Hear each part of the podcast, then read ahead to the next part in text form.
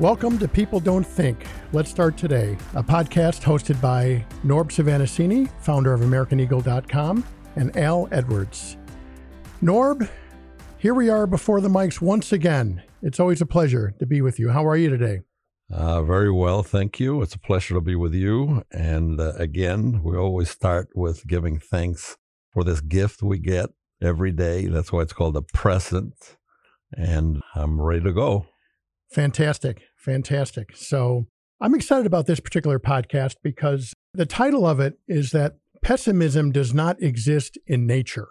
The way we came up with this idea was really interesting because Norb actually had said something. I think it was in the podcast prior to the last one. And by the way, folks, if you have not heard all of our podcasts or any of them, we invite you to please do that. This is number eight. So we're really on a roll here. We hope that uh, you'll take a moment and listen to some of them. But Norb was talking about there was a very bad storm here in Chicago about a month back, and um, he has a plant on his balcony, and his daughter was watering the plant, and there was a little bird in there. She got startled, and the bird flew out, and lo and behold, there was a little tiny egg there.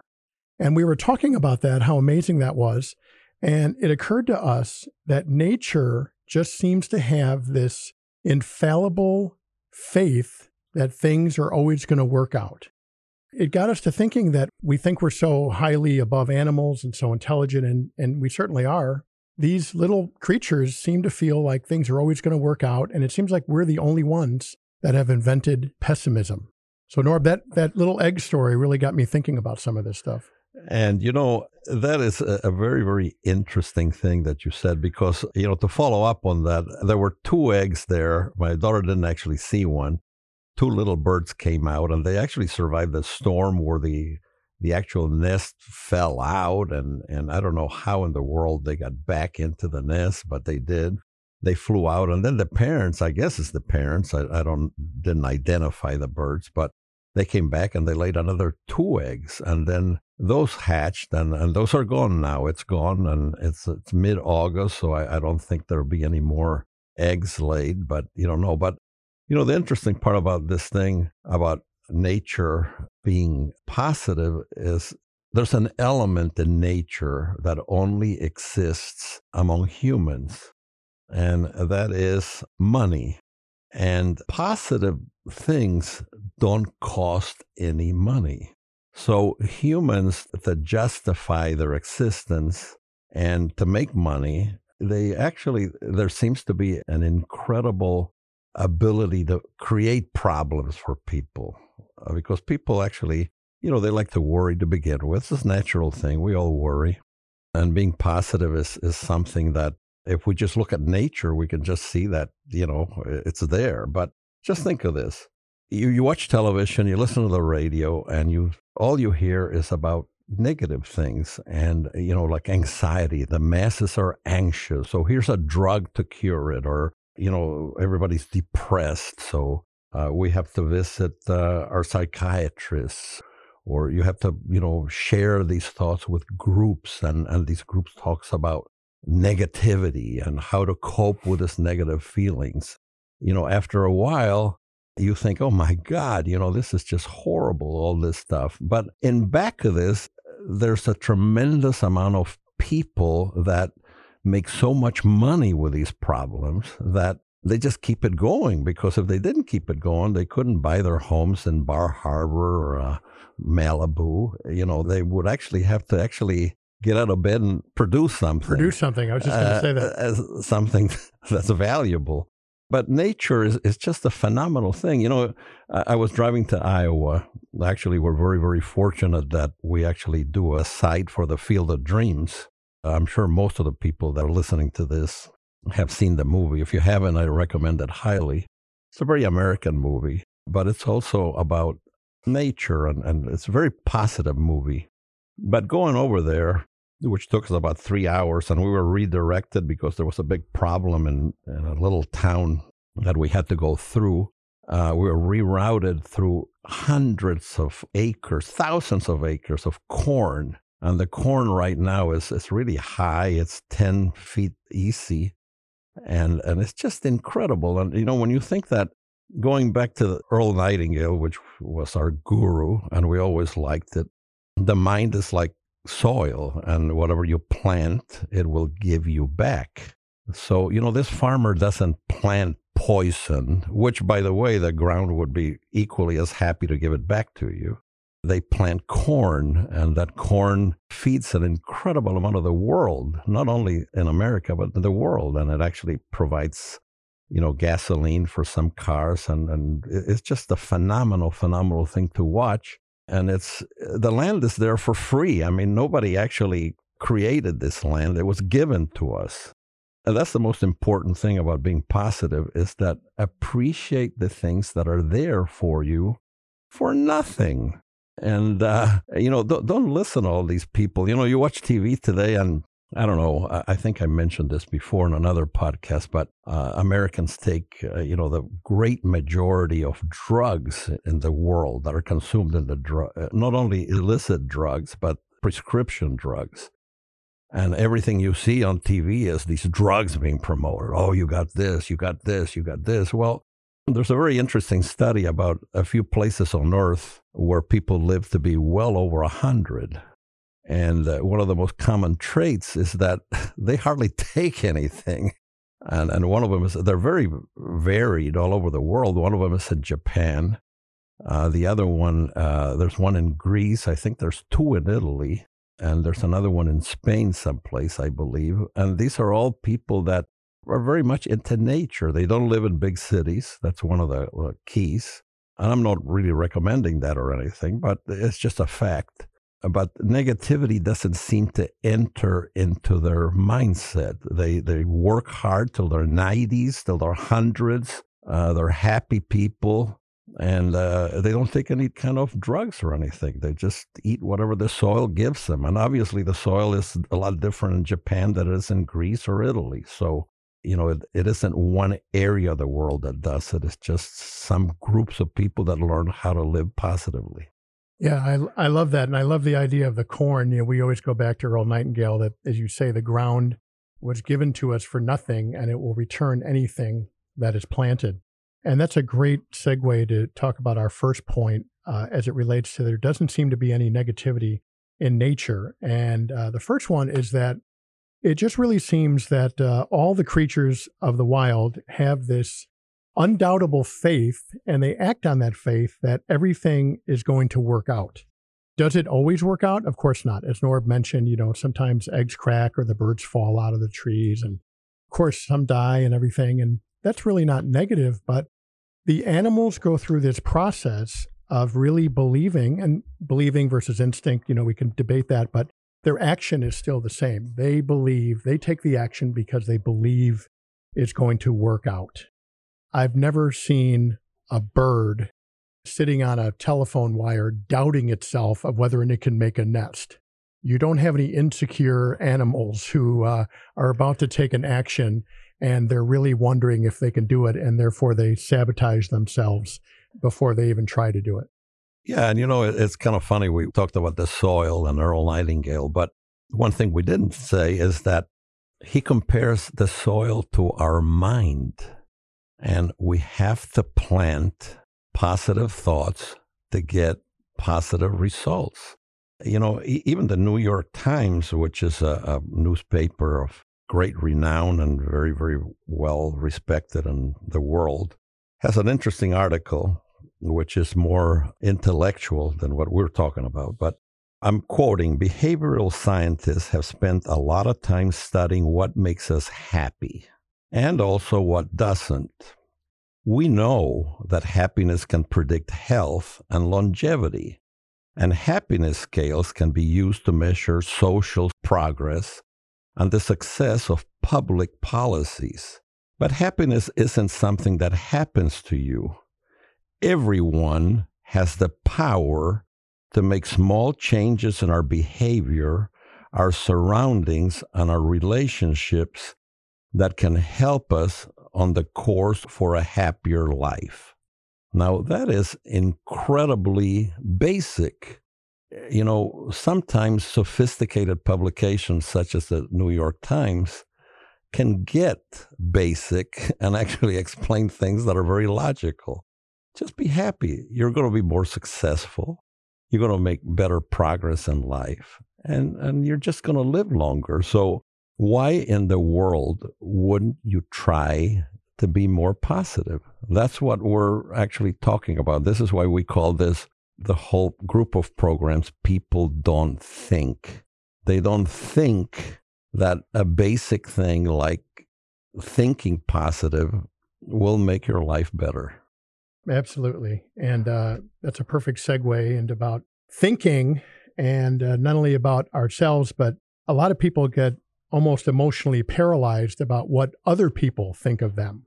And uh, in a previous podcast, Norb was talking about critics, that there's no school that you can get a degree in and be a critic. There's no qualification. So it doesn't really matter what people think. And particularly for people who are trailblazers and are doing new things. So I was thinking about this as an example in nature. And every springtime, friends, as I'm sure everyone's aware, the proverbial dandelions come up, the beautiful yellow dandelions, and everybody hates the dandelions. And the first thing they see, running over to the hardware store, and they're buying all the chemicals to kill the dandelions.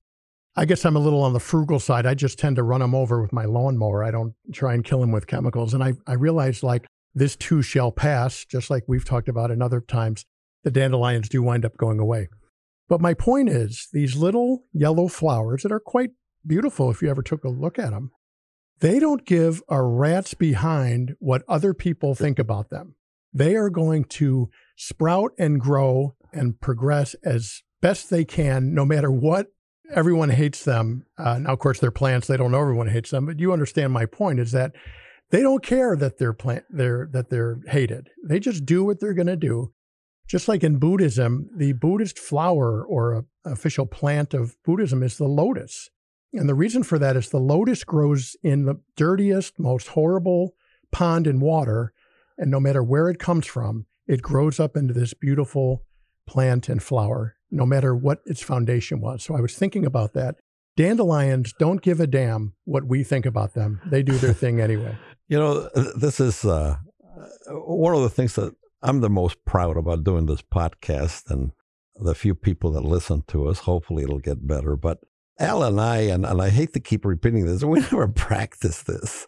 And we it's very clear, I, folks, uh, most of the time. And we have a lot of ideas. And, you know, we have a gentleman here who's our director, and, and he says, What are you guys going to talk about? And he always kind of smiles because we tell him we really don't know. We just make it up as it goes. But, you know, what Al just said is something incredible. Two things come from that speech he gave, which I never heard before. I never even heard about it.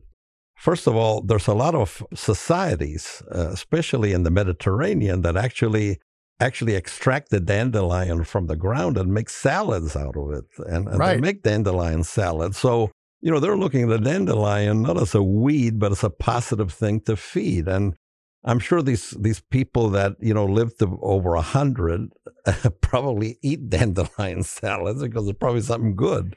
The other thing, which is kind of interesting, two things came from that is that I had a secretary one time who was just a wonderful lady. She came from New Zealand and uh, she had a name that meant much happiness in the New Zealand language. She was just a wonderful lady. And she introduced me to a guy that I don't know if we mentioned it before in this program, but his name was Leo Buscaglia who was a teacher in uh, I think UCLA or USC that and he taught love, which is kind of interesting.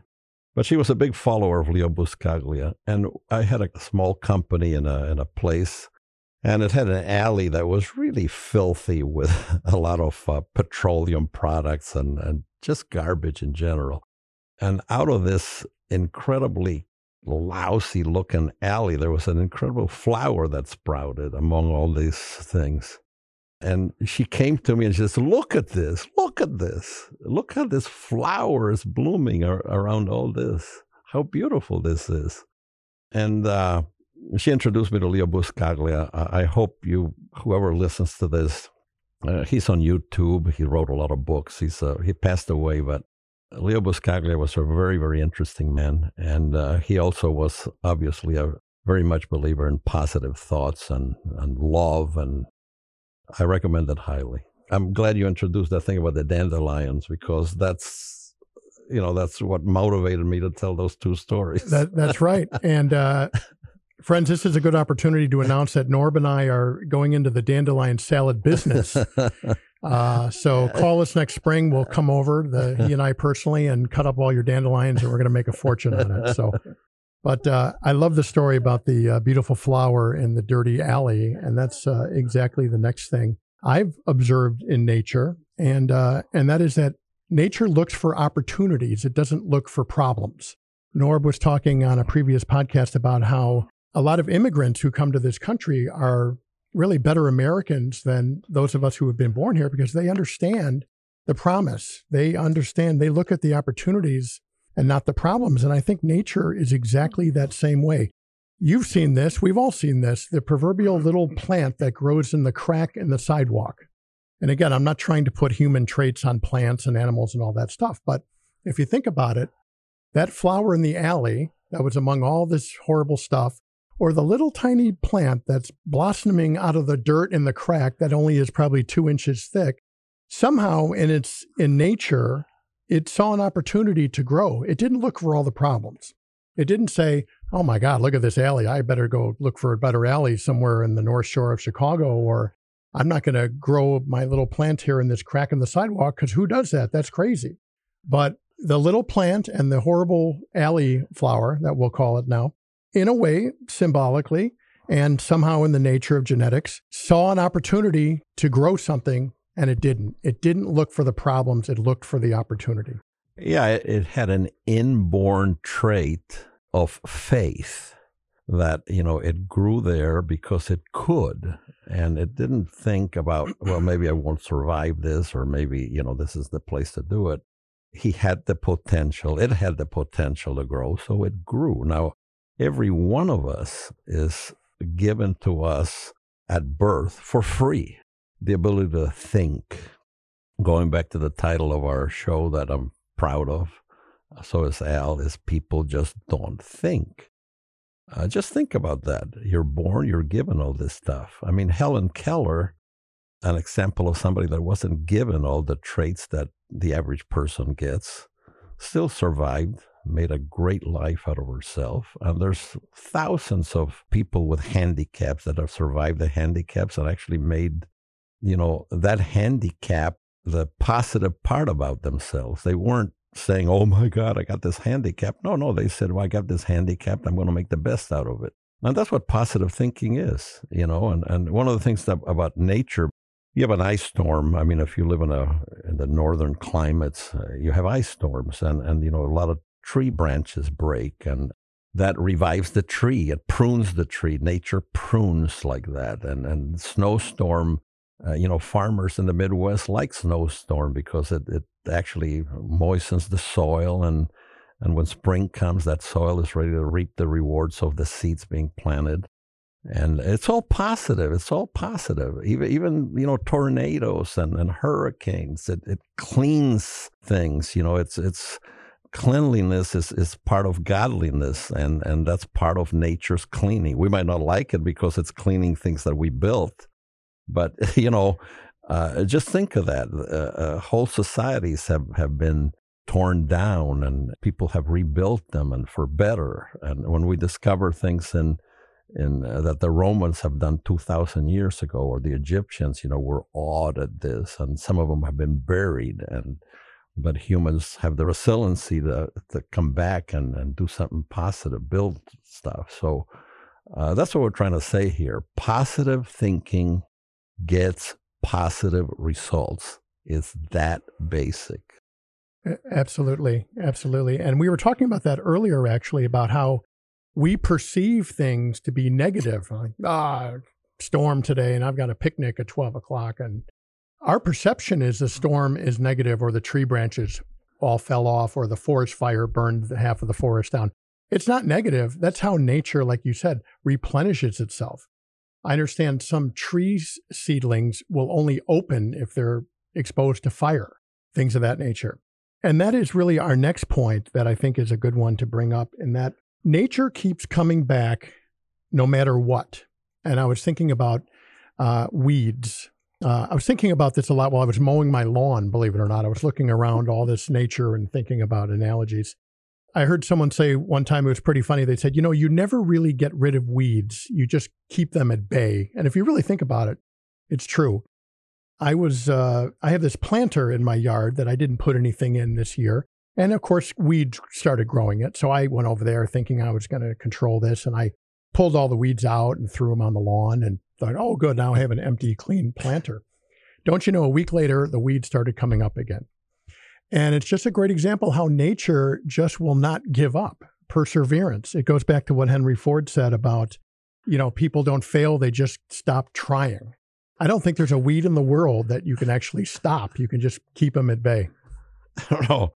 It's very true. And the interesting part about that is that it's like that with everything. You know, I've had an experience in the last uh, two weeks that I didn't appreciate. Uh, I was bitten by a wasp, and uh, that wasp was protecting its territory. And of course, I didn't like it. It hurts, by the way. But uh, they're doing their job, you know. They're they're being positive about what, what they're doing. They're protecting whatever they're trying to do, and and I understand that. Uh, you know, I, I was wondering what's the purpose of a wasp because I really didn't know that but they feed on spiders. And it's kind of funny because I didn't know that. So they're actually doing a service, uh, right? And, and uh, not to the spiders though; they don't yeah, like yeah. It. So, so the great architect who we talk about designed this in a way that you know there's checkpoints for everything, and it's all positive. That's for sure. Yeah. You want to talk about wasps? This is something that just happened to me two days ago. This is crazy. So I decided I'm going to repaint my porch at the house, and um, I wanted to power wash it because it was dirty, and I was trying to get some old paint off and everything. And my front faucet in the front of my house, I have one of those styrofoam covers on it that you you know you put over the winter sure. to insulate it. Uh, and I forgot to take it off because I don't use the front hose too much. And I look at it, and there's a hole in it, and I'm like, "What in the heck happened here?" So I take it off. Oh my god! And don't you know, some wasps got through the thing, dug it with their little claws or whatever they do. Uh-huh. They got through it. And not only that, they built a little nest. And that nest has a little stem and a little foundation on it that was stuck to the side of this thing. So, of course, I ran off like a little girl with all these wasps running around. But I thought to myself, my God, how did these animals know how to do this? You know, it takes human beings 22 years to go to college to learn how to build a bridge or have a building stand up and not fall down. These tiny little insects knew positively that they were somehow going to burrow into this styrofoam thing and not only just get in there, but build a little house and a little cave for themselves. The good news is, is that uh, I did take care of the wasp and I was able to turn my power washer on. Uh, and I did not get stung, but I have gotten stung, and that's no fun for sure. One of the things that Al and I share which is kind of very juvenile, which I'm very happy about, by the way. Uh, uh, you know, if you keep your juvenile wonder about everything, uh, you'll be a heck of a lot happier. I, I, guarantee you that. That's a guarantee. Al and I have this similar thing that we're just awed by these little things that happen every day. And and like he says, he wondered how these wasps make these things. And and I look at the corn and and uh, if there's anything you get from this, is that look at the wonder that we're surrounded by. I mean, it's just incredible, really incredible. You know, so, I, have uh, always said that about you, Norbert. And and juvenile sometimes is you know perceived as a oh he's juvenile that means he's you know immature or whatever. I've always said that about you. You have you have never gotten rid of your childlike wonder. That's really what it is. It's a childlike wonder of awe of seeing things. I'll tell you, this happened to me this morning. I was driving to work and there was one of these uh, front end loaders doing construction on the side of the road, and it had a jackhammer head on it. And it was pushing this 400 pound sewer cover around like it was a piece of a feather. and I'm sitting at this light and I'm thinking to myself, my God, look at that. It's pushing it around like it's a toothpick. And this thing probably weighed four or 500 pounds. And it's just, it's amazing the things that happen in this world.